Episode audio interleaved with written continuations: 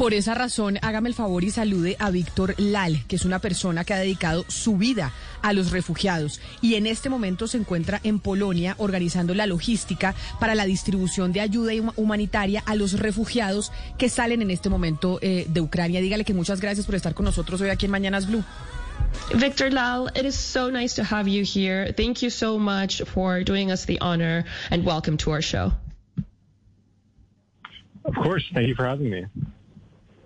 Pregúntele, Mariana, por favor, al señor Lal que nos narre cómo es la situación que él está viviendo hoy con los refugiados, porque a veces desde tan lejos nosotros aquí en Colombia como que no alcanzamos a imaginar la dimensión y el tamaño de la crisis de refugiados que se está viviendo en estos momentos en Europa. Victor, for us all the way in Colombia, it's really hard to imagine, you know, the dimension of this refugee crisis. And maybe could you please help us telling us what is the situation like with these refugees? What is the situation like with the people that are fleeing the violence in Ukraine? Of course. Um, I was just in Ukraine two days ago, and the situation on the border is, is pretty desperate. Um, you have these lines um, that sometimes take about 20 hours for someone to to even get to the border to to get to to safety. Um, and you just see women and children mostly um, in these freezing cold conditions with whatever whatever they could have packed from home um, in small bags with them, waiting in line, trying to get to to Poland. Um, and it's it's desperate. Um, at this point, more than two million people have left, and that number is going to grow and grow. And so the situation is only getting getting worse as the war goes on. Camila, eh, Víctor eh, dice que la ciudad, la situación en este momento es de puro desespero. Víctor, eh, muy interesantemente, pues pudo cruzar la frontera. Estuvo en Ucrania hace dos días, fue hasta Lviv a entregar ayuda humanitaria y dice que la situación en la frontera es absolutamente desgarradora. Hay personas que esperan hasta 20 horas para poder llegar a un sitio seguro, hay cruzar la frontera y poder llegar a un sitio seguro. Más que todo se ven las mujeres eh, con sus hijos. Eh, las situaciones, la temperatura está absolutamente, eh, está muy frío, la gente se está congelando, son unas condiciones muy precarias. Y también los refugiados, precisamente las mujeres con sus hijos, pues usted las ve con sus pocas pertenencias que alcanzaron a empacar así rápidamente antes de que les tocó les tocara salir corriendo. Todos están saliendo por Polonia, los, los migrantes que ha visto nuestro invitado, están muy desesperados. Hay más de dos millones de personas en este momento que han salido de Ucrania. El número, nos dice Víctor, eh, va a crecer indudablemente y la situación es peor cada día. Eh, Mariana, pregúntale a nuestro invitado sobre cuáles son los países que se pueden ver que están enviando ayuda humanitaria allí a esa zona de Polonia, porque sabemos que diversos países han dicho, vamos a ayudar a Ucrania, pero con ayuda humanitaria, valga la redundancia, si nos pudiese decir qué países se pueden ver o qué delegaciones. So, Victor, can you tell us a bit more about how the humanitarian uh, aid is, is, you know, happening, how it's actually getting there, which countries specifically are sending significant amounts of aid, and, you know, how is it getting through the border? How is it actually reaching the refugees? What's the logistics behind that? Sure. So I would say there's two levels of help. So the first level is um, to the refugees who are able to leave Ukraine, and then uh, help that actually goes into Ukraine to help the people that haven't been able to leave yet or who are uh, staying in U- Ukraine, at least for now. And so the first level um, is very much focused in Poland and in the other countries neighboring Ukraine, so especially Hungary and Romania. Um, in, in Poland, you have a large number of international NGOs now starting up operations. My family lives um, near the, the border with Ukraine, and there's just more and more uh, foreign help here. Um, but really, the, the majority of the work is being done by Polish people, um, and it's amazing to see. I think it's similar to how uh, Colombia helped with, with Venezuela, right? Because you're right there on the border. Um, like Polish people are the ones who are waiting there with blankets, with coffee, with warm food. As soon as the refugees come over, Polish people are opening up opening up their homes to uh, to house refugees for for how long it takes. Um, and so, as the number grows and grows, that that um, amount of help just increases. Um, although we're reaching a point now where regular Polish people are struggling to have the resources even to to help. And then on the second level of getting uh, aid into Ukraine, um, the city of, of uh, Lviv on the western part of Ukraine, where I was two days ago, is kind of like the central hub for getting aid into the rest of the country. And so that part of Ukraine is still safe, but now volunteers are getting that aid to central Ukraine, to eastern Ukraine, and it's extremely dangerous. Um, a volunteer three days ago was shot and killed, um, and while trying to deliver humanitarian aid, and he was in his early 20s. So you have a system of trying to get supplies from western Ukraine to eastern Ukraine, but it's very hard.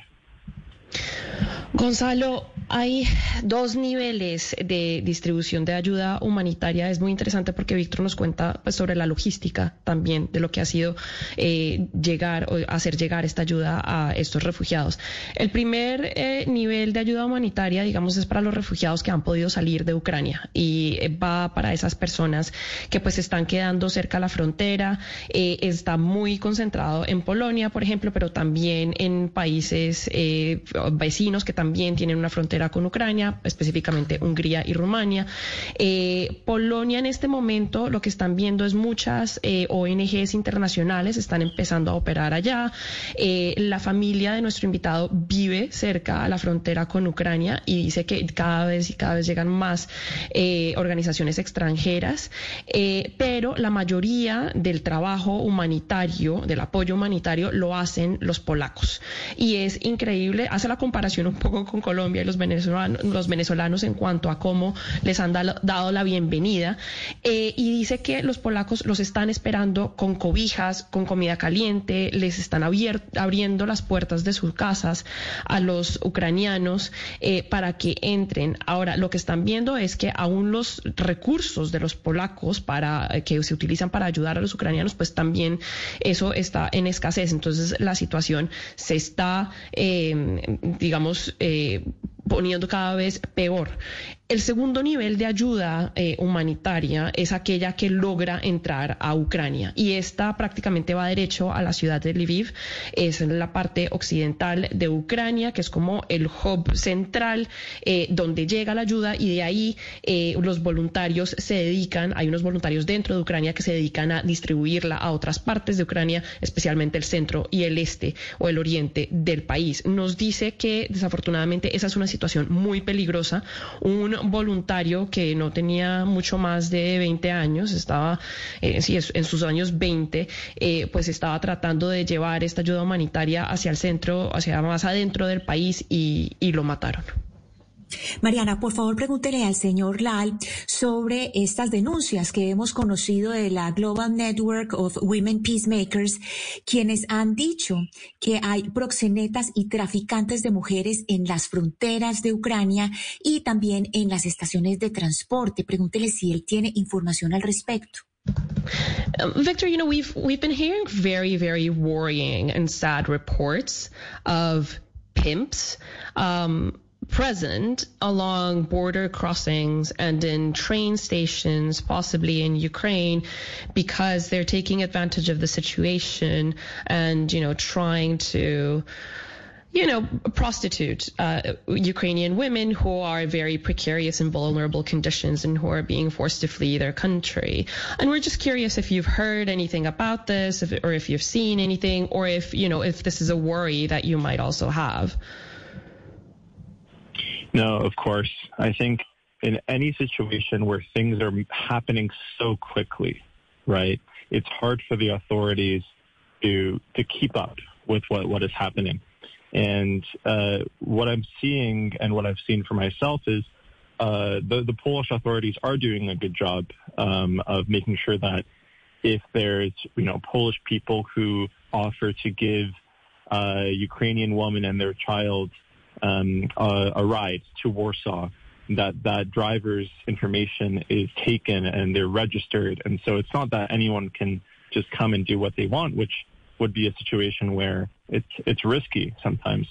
Um, I have heard of these reports, and I've heard also of reports of you know racism against um, uh, non non-white Ukrainians or foreigners who are in Ukraine trying to get out, and them having more difficulties with with getting out.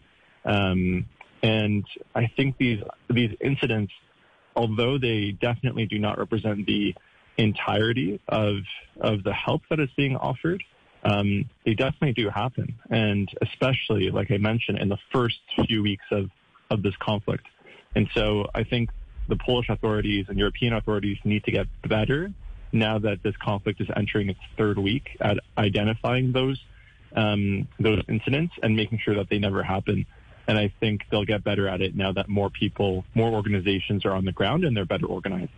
Antes de su traducción, Mariana, por favor, dígale al señor Víctor Lal que muchas gracias por atendernos, que sabemos que está en una situación compleja por cuenta de la ayuda a los, a los refugiados que está ayudando a coordinar en, eh, en Polonia. Que mil gracias por darnos un factor de realidad de lo que está pasando allá a nosotros que estamos aquí al otro lado del mundo.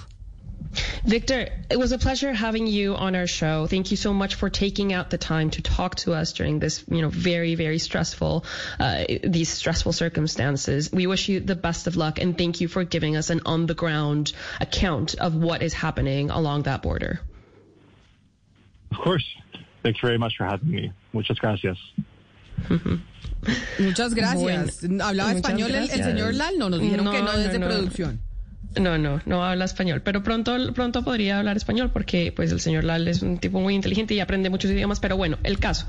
Lo que nos dice eh, es que, eh, bueno, la situación eh, es muy compleja, Ana Cristina, definitivamente. Lo que sí ha notado Víctor es que las autoridades en Polonia, por lo menos, eh, parecieran estar atentos a lo que está pasando. Lo que él ha visto es que las autoridades, digamos, están registrando, por ejemplo, los polacos que se ofrecen a llevar a las mujeres y a sus hijos eh, a Varsovia, pues siempre están registrados, es- tienen un registro de esas personas, de esos voluntarios y demás, y tratan como de controlar un poco esas cosas. Em, sí ha oído él sobre este tipo de cosas que usted nos describe, Ana Cristina, sobre estos proxenetas probablemente eh, estando muy avispados y tomándose ventaja de la situación de vulnerabilidad de estas mujeres. También hay muchos reportes o muchas, eh, digamos, denuncias sobre racismo contra muchos eh, ucranianos que no son blancos o extranjeros que vivían en Ucrania. Contra ellos hay mucho racismo al cruzar la frontera. Eh, digamos que estos incidentes pues no, ref- no reflejan todas las circunstancias o la población entera. De nuevo nos dice que los polacos han hecho mucho por ayudar a los refugiados ucranianos, pero las autoridades sí se tienen que avispar en este sentido porque pues ya vamos a entrar a la tercera semana de este eh, conflicto, pues los, los criminales se vuelven muy eh, recursivos y eh, bueno, a eso le tienen que, que parar muchas bolas. Eh, en este sentido pues también va a ayudar mucho que lleguen más organizaciones internacionales ayudar a este tipo de controles. Qué drama el que se está viviendo en Ucrania, el que están viviendo millones de personas por cuenta de este conflicto que ya lleva tres semanas.